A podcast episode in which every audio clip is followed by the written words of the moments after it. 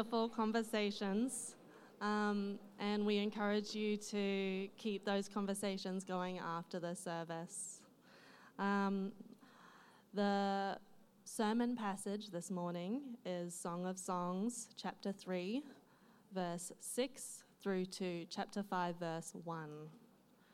Um, so I'll start reading from Song of Songs, chapter 3. Whoops. Uh, verses 6. What is that coming up from the wilderness, like columns of smoke, perfumed with myrrh and frankincense, with all the fragrant powders of a merchant? Behold, it is the litter of Solomon. Around it are sixty mighty men, some of the mighty men of Israel, all of them wearing swords and expert in war, each with his sword at his thigh against terror by night. King of Solomon, uh, King Solomon made himself a carriage from the wood of Lebanon. He made its post silver, its back of gold, its seat of purple. Its interior was inlaid with love by the daughters of Jerusalem. Go out, O daughters of Zion, and look upon King Solomon, with the crown with which his mother crowned him on the day of his wedding, on the day of the gladness of his heart. Behold, you are beautiful, my love. Behold, you are beautiful. Your eyes are doves behind your veil. Your hair is like a flock of goats leaping down the slopes of Gilead.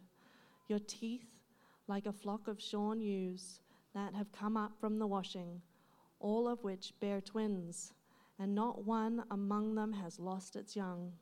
Your lips are like a scarlet thread, and your mouth is lovely. Your cheeks are like halves of a pomegranate behind your veil. Your neck is like the Tower of David, built in rows of stone. On it hang a thousand shields, all of them shields of warriors.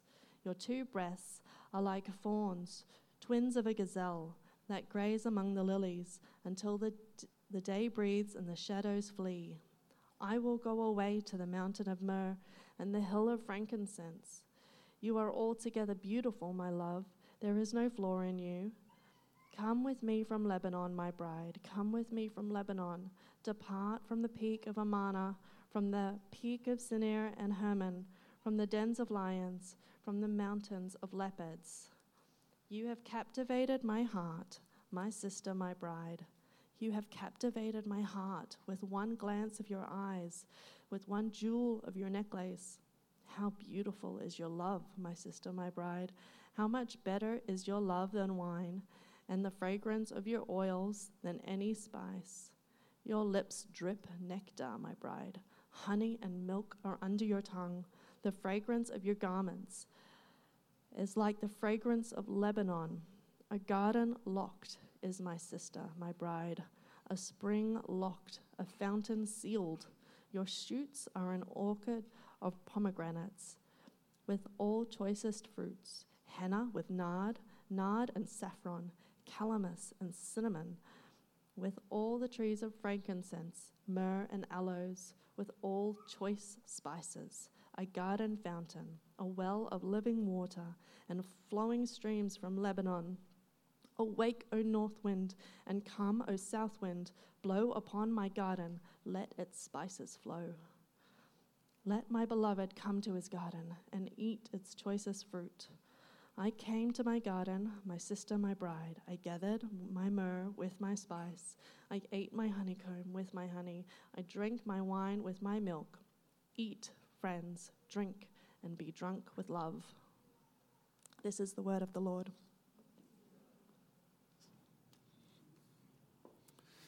Uh, good morning, everybody. Uh, my name's Sam. If we haven't met, um, and it's Sam. If we have met, it's the same. It's the same name. Um, welcome. Uh, I'm one of the pastors here. It's my privilege to kind of have a go at that passage um, this morning. I'll pray. Please pray for me, and we'll, we'll, we'll go. Heavenly Father, all of your word is a treasure, ought to be a treasure to us.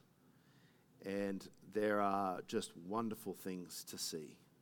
And so help us by your Spirit to see it, to, be, to marvel at your goodness in all the ways it points even beyond itself to the most wonderful love story ever told.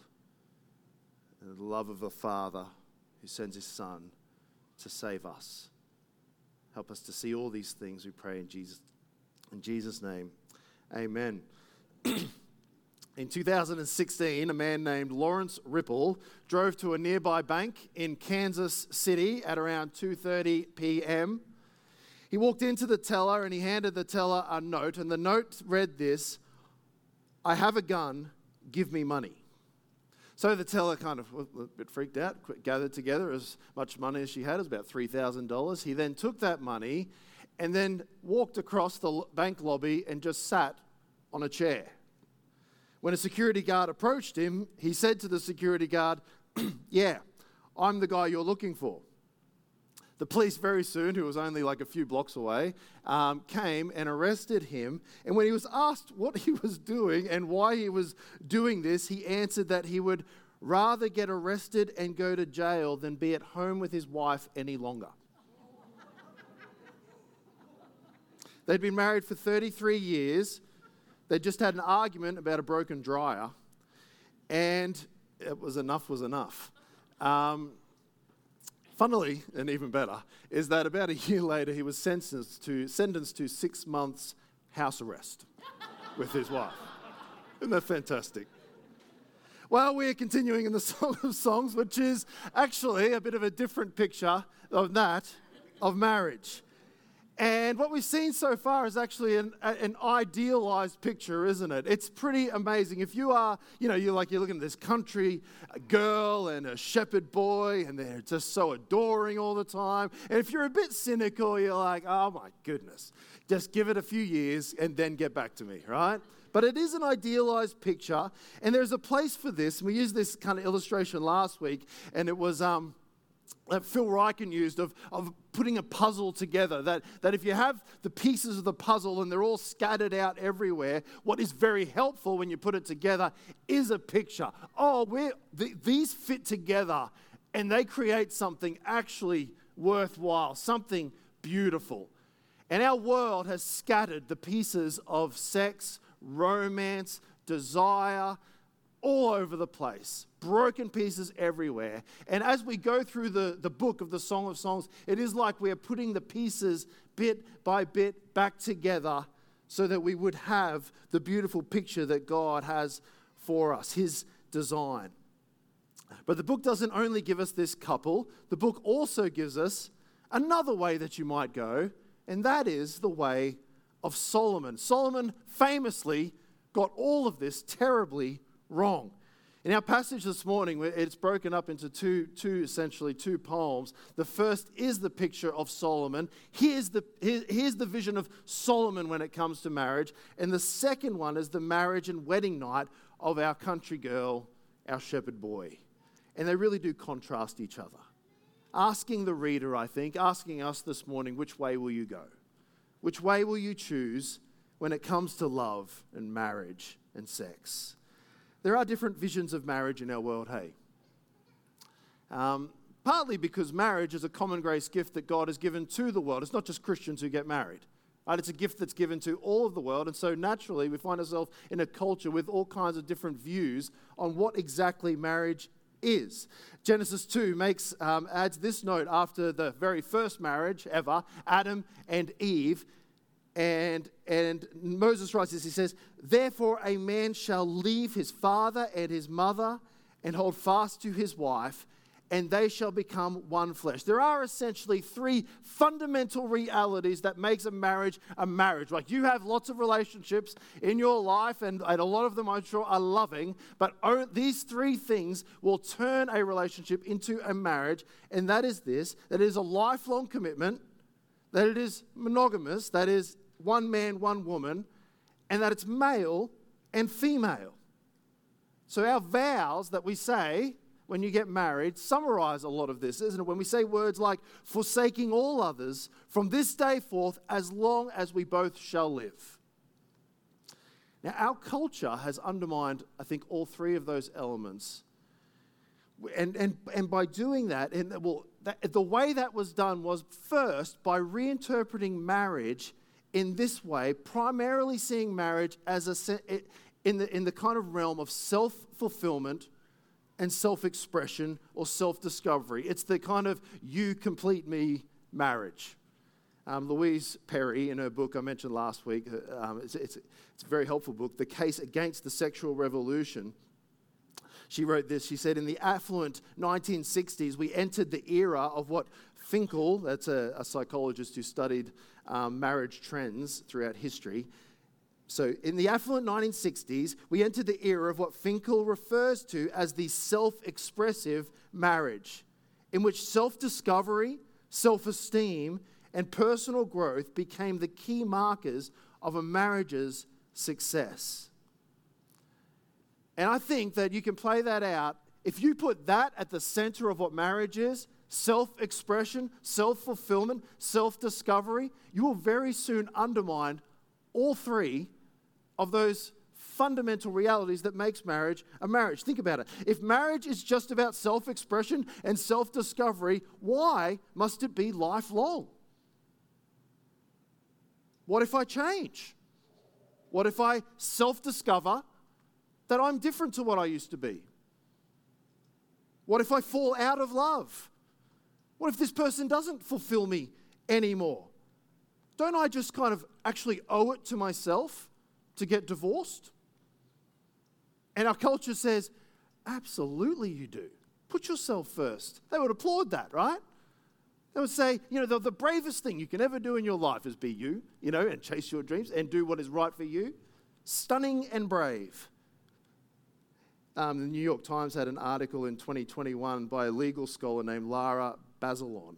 She was writing about her own divorce, and she wrote these words. She said, I've learned that divorce can also be an act of radical self love that leaves the whole family better off. I divorced my husband not because I didn't love him, I divorced him because I loved myself more. So, no fault divorce came to Australia, into Australian law in 1975. It's defined on, on the Family Court of Australia website like this no fault divorce. This means that a court does not consider which partner was at fault in the marriage breakdown. The only ground for divorce is the irretrievable breakdown of the relationship demonstrated by 12 months of separation. So, before that, to get a divorce, you actually needed to show real reason, like real cause. And they were mainly around the three A's it was either adultery, abandonment, or abuse. But now, you can have any reason. You can literally have no reason. It's literally, that's what it's called. It's no fault. No one's looking for any fault. And the marriage can be over. There's this TV show that people watch called Married at First Sight.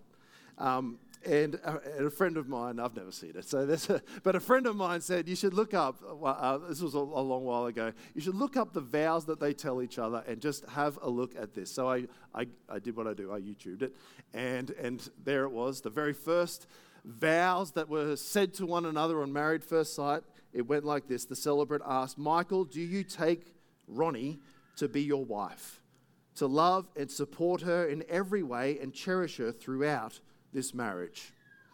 See what he's asking? Essentially, will you be married for as long as you are married? Isn't it? So, for as long, yeah, I will do that. For as long as this marriage continues, I will definitely be married. Wow, breathtaking, heart fluttering type language, isn't it? Well, there goes lifelong foundation. But then think about the second fundamental reality of marriage. If marriage is just self expression, self discovery, maybe intense feelings towards another, why must it be monogamous?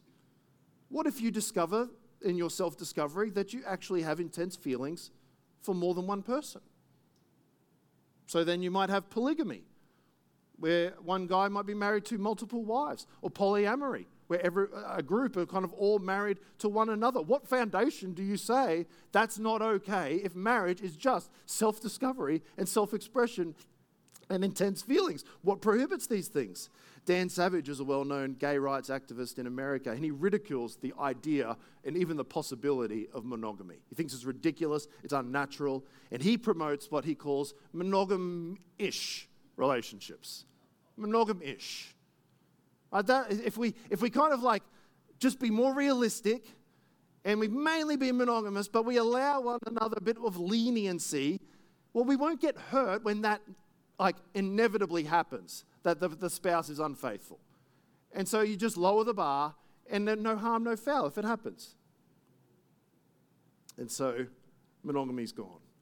But then, third, think about it. If marriage is just self expression, it's self discovery, it's kind of intense emotional feelings, why must it be male and female? Australia voted in the plebiscite in 2017 on the question, and this was the question should the law be changed to allow same sex couples to marry? Now, I, th- I was thinking about this. I don't think, well, in a sense it does, but that question does not necessarily itself redefine marriage. I think what that question does is presume a redefinition of marriage so that you can even ask the question can, should the law be changed to allow same sex couples to marry? It presumes that is something that a same sex couple can actually do. It presumes that children, marriage is not by definition male and female, and therefore has the potential to bear children, and that children would always, or uh, um, ideally, be raised by their natural mother and father. It presumes it is just self expression, so why not open it up to same sex couples? But by definition, same sex couples cannot actually get married. So we can't actually vote on that. That's just, it, it, it's actually an impossibility. We don't have a vote to say we are going to, uh, from now on, allow that pigs will fly. Right? We don't do that, right? Because you can vote on it. That's, that just actually won't happen. That's, they can't possibly do that. You would have to redefine flying as rolling in mud. And then we would be able to vote on it and say, yes, okay, pigs can fly. But marriage was not actually redefined at the plebiscite in our culture. It was already actually redefined with no fault divorce. And it was actually before that already redefined as putting at the center self expression, self discovery. I need to be completed, and you complete me. We don't have time to describe all the brokenness that's come from all of this broken families, fatherlessness, surrogacy, which separates children from the mother who birthed them increased likelihood of every kind of suffering physical, mental. But once again, we come back to the song, the greatest song, the song of songs. And we get God's design through poetry of love, of sex, of marriage. And again, it's, it's it is like a cool breeze, isn't it? It's, it's wonderful. It's helpful to, as we get into our passage just to remember what we saw last week because last week really does tie in and flow into what we're having a look at this week. And so last week, if you remember, you saw that the man he came to he came to her. He was bounding over hills and mountains, and he came to her. But there was separation. It was behind a wall, but he was like, "Come on, let's go. It's spring. It is time for love." But she, in the end, says, "No, not yet." And sends him away. In chap- uh, so then, the first poem of chapter three, she has this dream at night and she goes out looking for her man, her beloved. She gets up out of bed. She can't find him in the house, looks in the streets, the public square. She's looking everywhere. She comes across the watchman. She's like, Have you seen him? No, uh, they don't really answer anything. They're probably like, We don't know who you're talking about. And then she finally finds him, grabs hold of him, and they go back to her mother's house. Now, chapter 3, verse 6. Here is now a vision of Solomon and his wedding.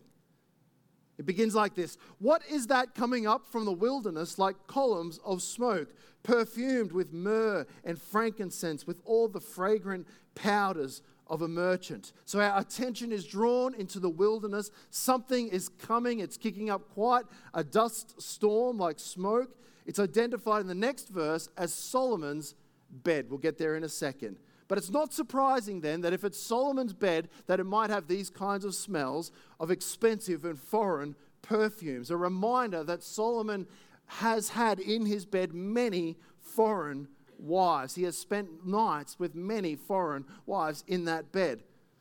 And although it's been a very busy bed, it exists, notice, in the desert, a place of barrenness, a place of emptiness.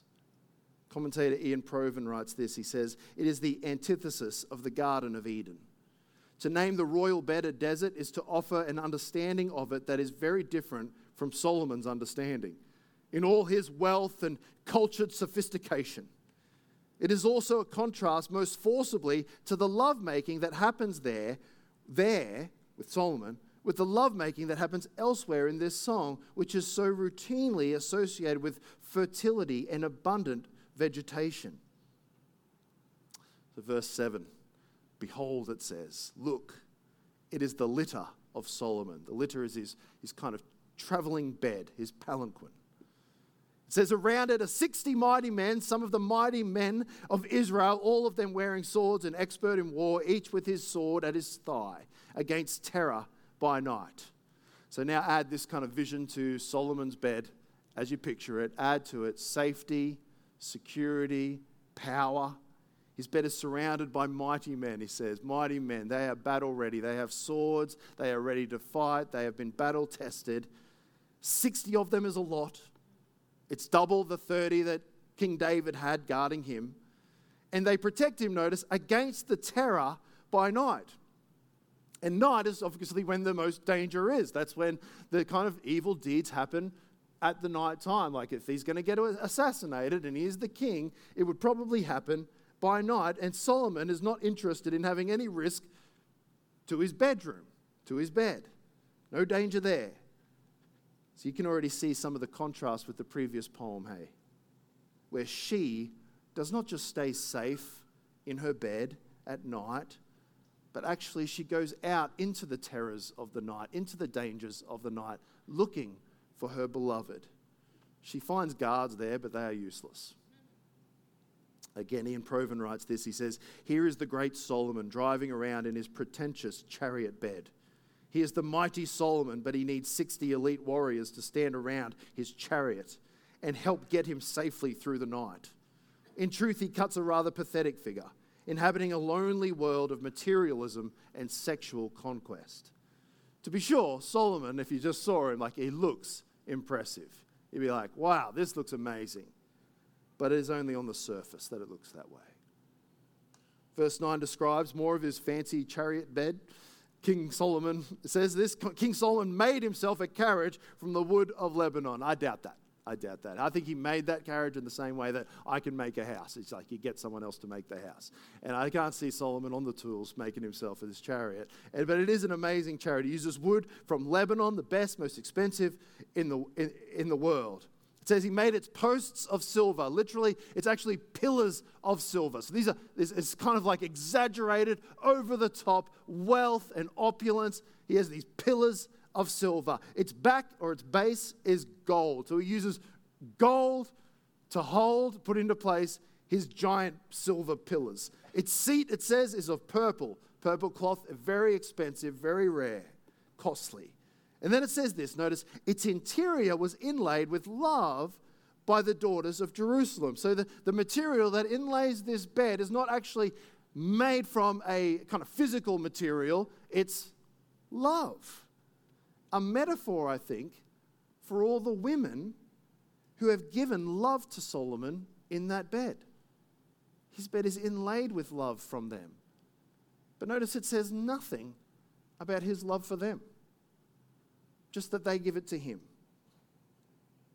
Verse 11 Go out, O daughters of Zion. So that's the same daughters that were just mentioned that have inlaid his bed with love. Go out to them and look upon King Solomon with the crown with which his mother crowned him on the day of his wedding, on the day of the gladness of his heart. Come and look.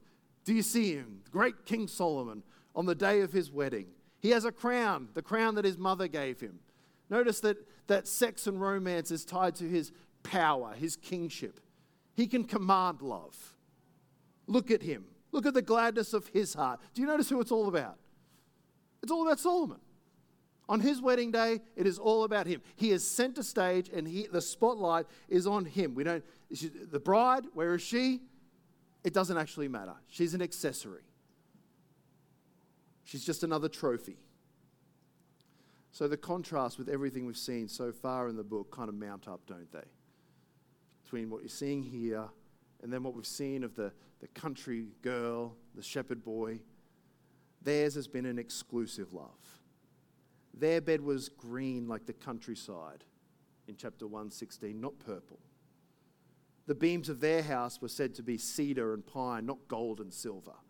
Their home is humble, but his is full of pride. What they lack in material things, they make up for in joy for one another. Solomon is a desert, while the couple is all about spring. Solomon's love is coerced, but theirs is very willing. His love is safe, but feels kind of sterile. Theirs is risky and exciting. Solomon buys love for a price, but theirs is free. Solomon's attention is all on himself, but theirs is always on one another. So that's the first poem. The second one, we move into chapter 4 and we, and we come back to our couple, and it is their wedding day, or more specifically, probably their wedding night. Now we get the voice of the shepherd. And he doesn't talk very much about himself, he's very different. On this day, he points all the attention to the bride. And isn't that how it's meant to be? Eh? On the wedding day, the attention goes to the bride. That is who, and that is who she is now. She is a bride. For the first time in the book, he calls her bride throughout this poem six times. So, this is the wedding night, the moment of consummation. But of course, before he touches her body, notice he touches her with his words. He touches her heart before her body. C.J. Mahaney wrote this to men in his book, Sex, Romance, and the Glory of God. He said, You must touch the heart and mind of your wife before you touch her body. I like that. And that's exactly the pattern in this text. He speaks first, carefully composed words, I think, to touch her mind and to touch her heart. Verse 1, he says this. Notice how it starts Behold, you are beautiful, my love. Behold, you are beautiful. He's just like, wow, you're beautiful. It's like he does he's kind of speechless for a moment, and so he just thinks, I'll just repeat that. Wow. Like, you are beautiful. He describes what he sees. First, her eyes. Your eyes are doves behind your veil. Eyes are like the window to the soul, and hers are doves, gentle, beautiful. So remember, if you remember last week, she's not a dove kind of hidden in the cleft of a rock anymore. Like I can see you, I want you, but you're hidden and inaccessible to me. Well, she's only the, like the, the thinnest kind of inaccessible right now, isn't it? There's a veil the smallest possible obstacle is left. Hair, he goes to her hair. Your hair is like a flock of goats leaping down the slopes of Gilead. We do have to be careful. When I say it, man, we, like, we, we do need to work on how we speak and how we kind of say and touch our wives with our words. You don't just like quote Song of Solomon per se, right? So you try this out and you go, she'll probably say, Have you ever seen a flock of goats going down the mountain of Gilead? I've not. I, I, I did Google it. I, I, found no footage of it. So all I got was goats on slopes. Going, but, and it was random slopes, and it wasn't even a flock, and, and they were mainly going up. It was very impressive, but not this. But she knows, but she knows, and that's the main thing. She knows what that looks like, and she would find it a compliment. Probably speaking about how her hair kind of flows from the top of her head down over her shoulders. Next, her teeth. Your teeth are like a flock of shorn ewes that have come up from the washing, all of which bear twins, and not one of them has lost its young. Essentially, I think he's saying, You've got white teeth, they all match, like they're in pairs, and you've got all of them. It's like a dentist's nightmare, right? No business. But that's nice, isn't it? All your teeth. Again, I mean, if you try that, if you say, I just love that you have all your teeth, it's like, that's actually offensive. Like, what did you think? You were, what, what, did you think? What were you expecting? Okay, then her, uh, her lips and mouth. Your lips are like scarlet thread, and your mouth is lovely. He likes her red lips. And the word for mouth there actually gets at her speech. So he doesn't just love her mouth, but he loves what comes out of her mouth, her, ma- her words. And he goes to her cheeks. Your cheeks are like halves of a pomegranate behind your veil. So, like rosy complexion, color of pomegranates if you cut it open and open it up. He moves down to the neck. Verse 4 Your neck is like the Tower of David. Built in rows of stone, on it hang thousand shields, all of them shields of warriors. Again, he, like, you liken the neck to a tower. It's like, it's, it's, it's wide and tall. But maybe it's, it's more like, it's like you hold your head like a royal. It's royally, it's elegant, it's dignified, it's assured, it's decorated beautifully with necklaces and jewelry. Okay, he's moved down to the neck, and now he moves down a bit further to her breasts. Verse 5 Your breasts are like two fawns, twins of a gazelle that graze among the lilies. Well, now this is entirely appropriate because what is the context that they're saying this in? She's his bride. And so, it's not surprising that he begins to enjoy her breasts. Uh, he calls them two pairs of different animals, two fawns, a picture of gentleness and sensuality. They were very, they were shy animals. You kind of like, you can scare them off quickly and they'll, they'll, they'll run off into the woods and hide. Twins of a gazelle, known for their grace and their fertility. It is amazing how the song speaks about such intimate things, hey? It's speaking about intimate things, but it, no one here feels like it's crass. It's kind of gross and dirty and grimy. It's never pornographic, but it's just beautiful, careful, inviting, assuring. And so when he calls her breasts these things, it's like if you want to touch a fawn in the wild, you don't just kind of run up to it and grab it, you know. That's not what happens, right? That'll No, you'll have to come carefully and gently. You can do the rest of the application. Verse 6 until the day breathes and the shadows flee, I will go away to the mountain of myrrh and the hill of frankincense. So last week, do you remember last week? Last week she used this actual picture of the day kind of breathing and the shadows fleeing. And do you remember what the context was? Let me read it. Chapter 2, verse 17 says this Until the day breathes and the shadows flee, turn, my beloved, be like a gazelle or a young stag on cleft mountains. It's like she used that picture to say, it's not the day, wait for that day, but for now, you've got to go. But now that day has come. He's been on those mountains, but now he gets to enjoy these mountains, the mountains of myrrh and the hill of frankincense. He's like, we've got all night. This is not a rush. And he's taking his time to enjoy, enjoy his wedding night until the day breathes, he says. And that's where the descriptions end. Thank goodness. But he has described seven parts of her body, seven being the number of perfection. So, not surprising, he closes with these words in verse 7 You are altogether beautiful, my love. There is no flaw in you. You know, I mean, she has spoken about her imperfections, hasn't she, and her insecurities back in chapter one. But he's just like, I have no idea what you are talking about. I see no flaws at all. It's like that, that's, you know, probably blind love. It's, it's, it's much better this way. It's awful. It's an awful thought that he might see more flaws in her than she sees in herself. That would be tragic. No, he's like, I just don't see any of what you see. She is altogether beautiful. And it's not just her body, notice, you're altogether beautiful. It's, it's her whole person. You can kind of see echoes of the Garden of Eden, can't you? After God made the world and it was just no flaws. Like he stood back and said, It is good. It has those kinds of picture to us, doesn't it? Clearly, he wants to make love. So he invites her in the next verse, verse 8 Come with me from Lebanon, my bride.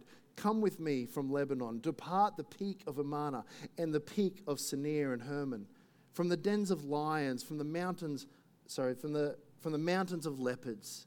He invites her to come. Come from those kind of inaccessible or even dangerous places. And notice that the emphasis is come with me.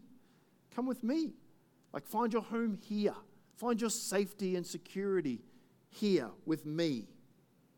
He will be a safe place for her as they make love. He calls her for the first time in, this, in, the, in, the, in the whole thing my bride. I bet she loved hearing that for the first time. You know, come with me, my bride. She's like, man. So he says it another five times in the verse, in the passage. Intimacy connected to marriage. Actually, the most common word in this whole poem is the word my. Repeats it over and over and over again, 20 times. My, my. She has become his. He has become hers. That is essentially what marriage is. 1 Corinthians 7, verse 4 says, For the wife does not have authority over her own body, but the husband does. Likewise, the husband does not have authority over his own body, but the wife does. We just become each other's. You can look at each other and go, Mine. She looks at you and goes, Mine.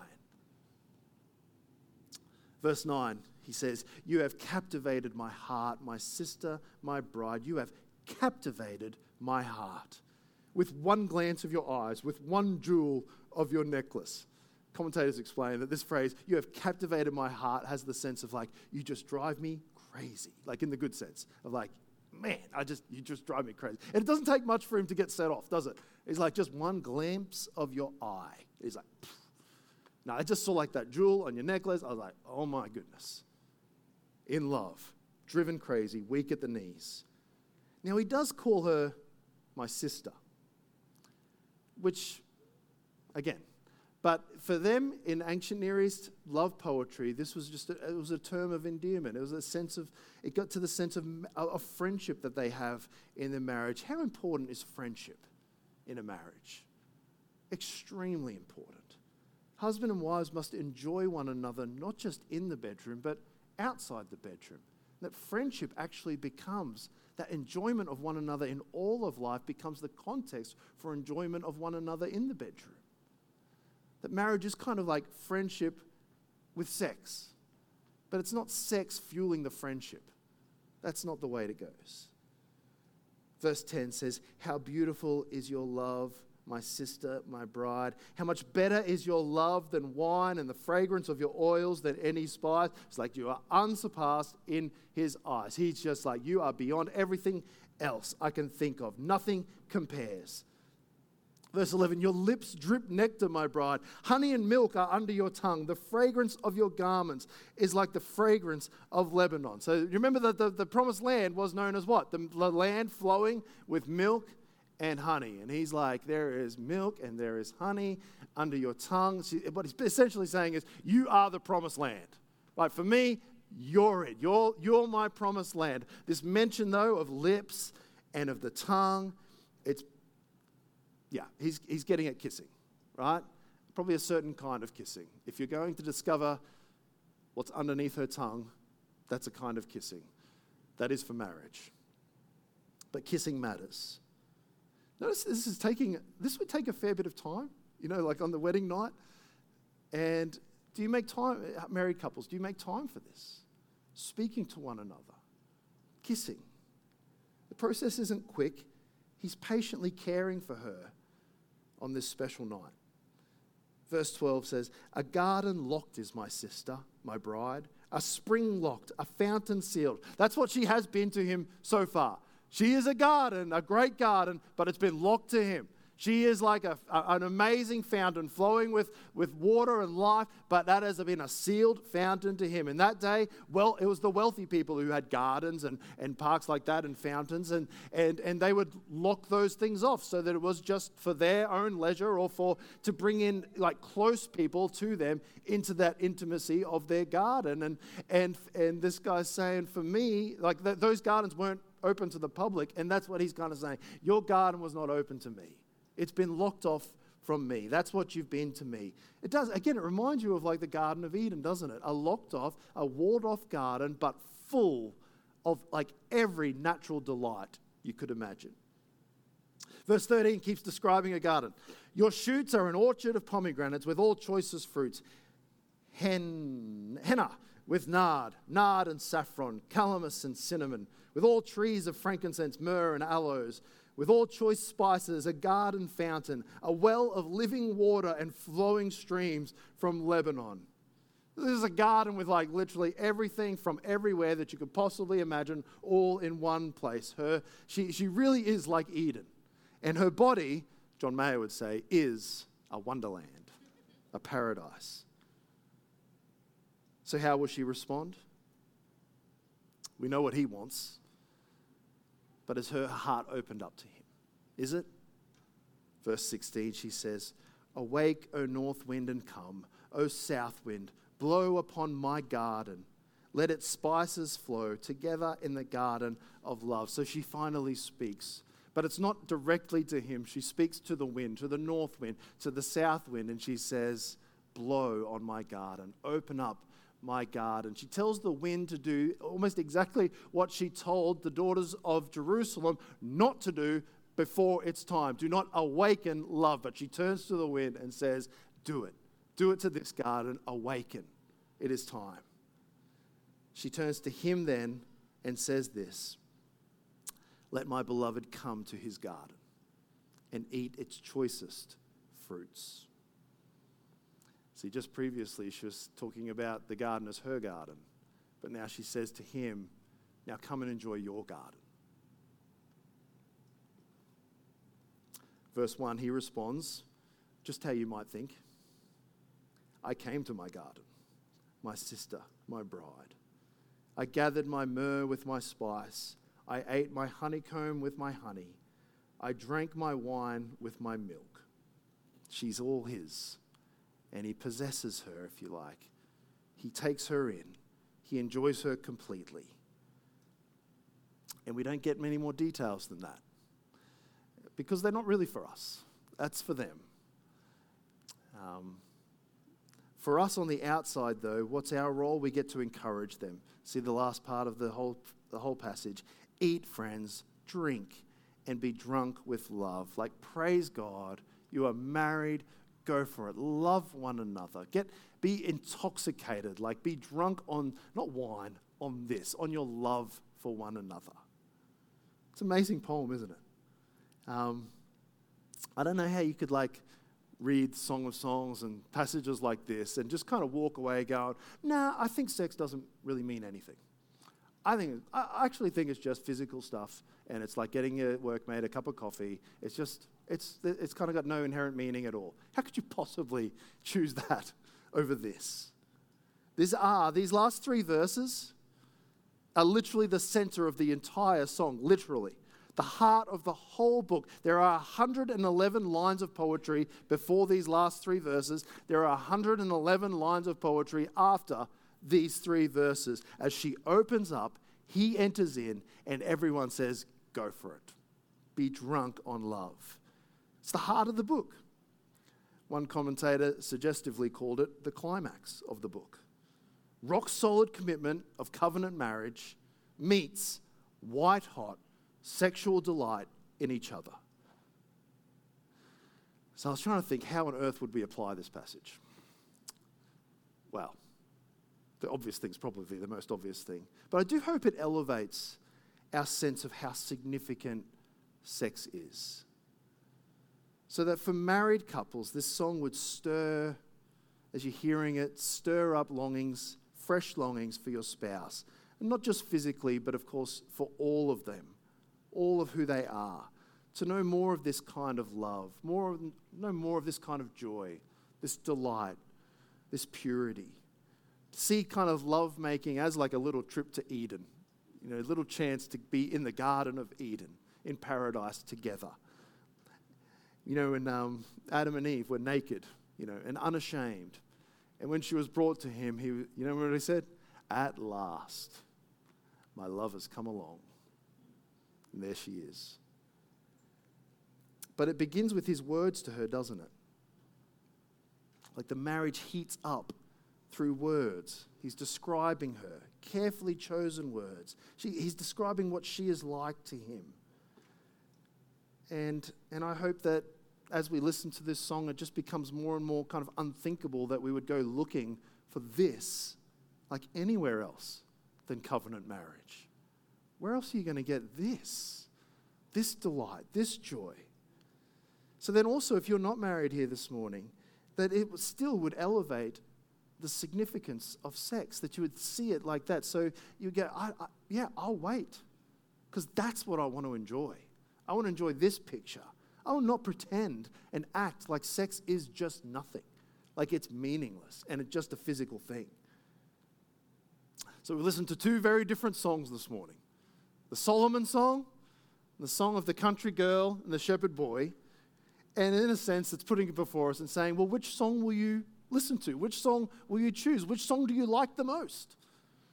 Sure, Solomon's song looks impressive externally, it's tempting.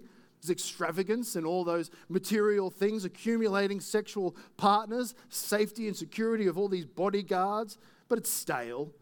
He's the star of his own wedding, but the whole thing is so shallow, so empty, so alone.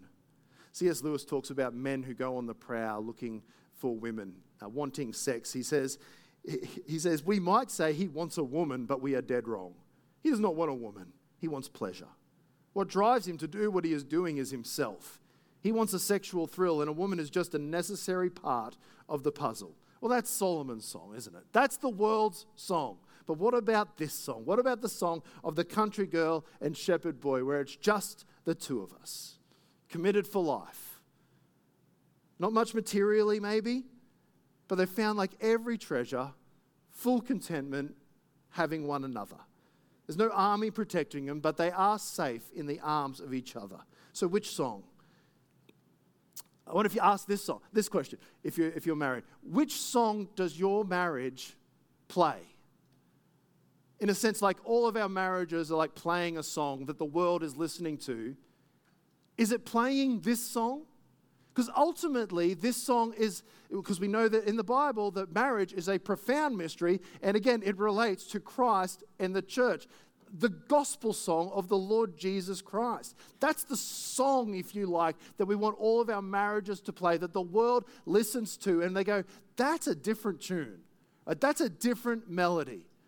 And that sounds amazing. Like, that sounds so sweet. It's the song of the Lord Jesus. He literally had no flaws. So when Pilate, who's on trial and people were like trying to point out his flaws, and Pilate says, I find no fault in this man. He is the one who forms a covenant with his bride, his commitment that nothing shall ever separate us from the love of God. He is the perfectly, if you like, rock solid, faithful partner. He will never leave you nor forsake you. His love is the ultimate in white hot passion. What else could drive the Son to come from his eternity in heaven and come into earth, become a man, a servant, and even to death on a cross for who? Us? To save us, to redeem us. We are not the pure bride. We're the adulterous bride. We're the sinful bride. We're the, we're the stained bride. Man, you can go to all of our sins, but just sexual sin will stain everyone. And he redeems her, purifies her, makes her clean by his precious blood. In him, we find actually perfect, ultimate security. We find every comfort that money can't buy. And in Him, we get to enter into a garden of the new heavens and the new earth where we will one day eat of the tree of life and live forever in communion, intimate communion with the God of the universe who loved us and knew us before the foundation of the world and saved us. So, which song?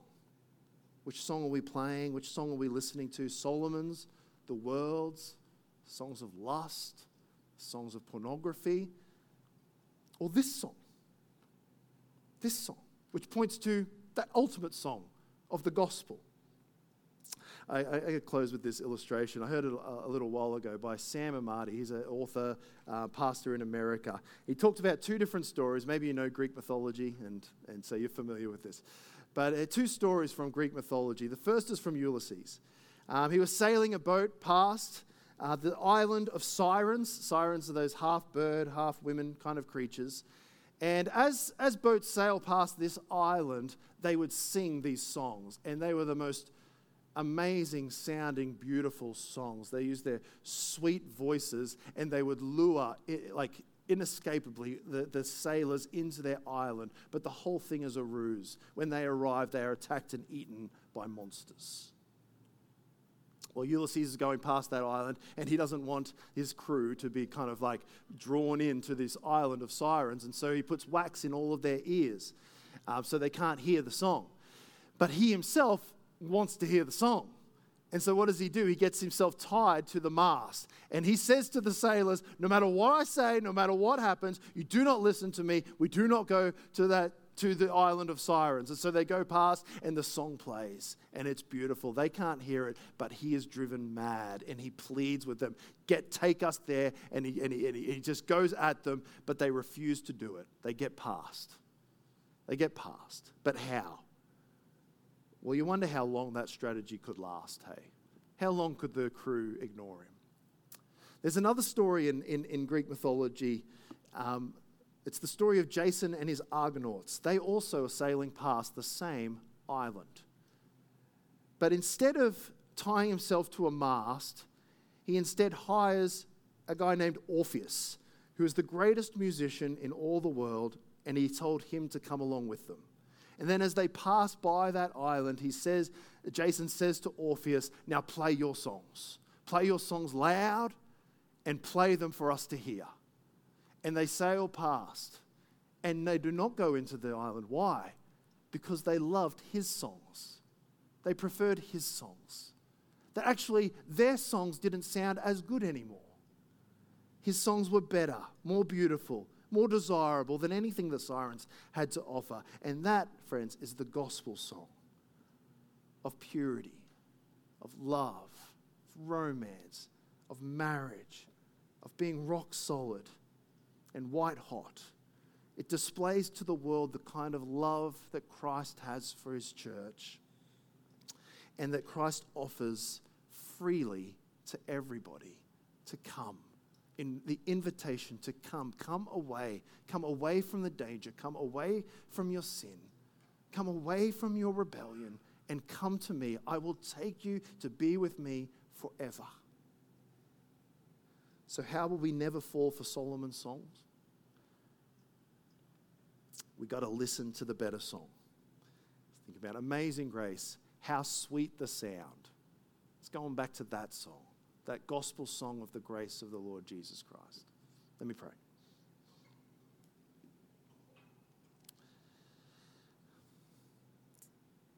Heavenly Father, we've feels like we've covered so much. So I just pray that what's meant to land in each of our hearts would land. That ultimately, for all of us, we would look to you as the ultimate fulfillment of all the desires that we have. We thank you for the gift of the Lord Jesus. So wonderful, so precious, so satisfying. Help us to know more and more of that, we pray in Jesus' name. Amen. Well, let me now lead us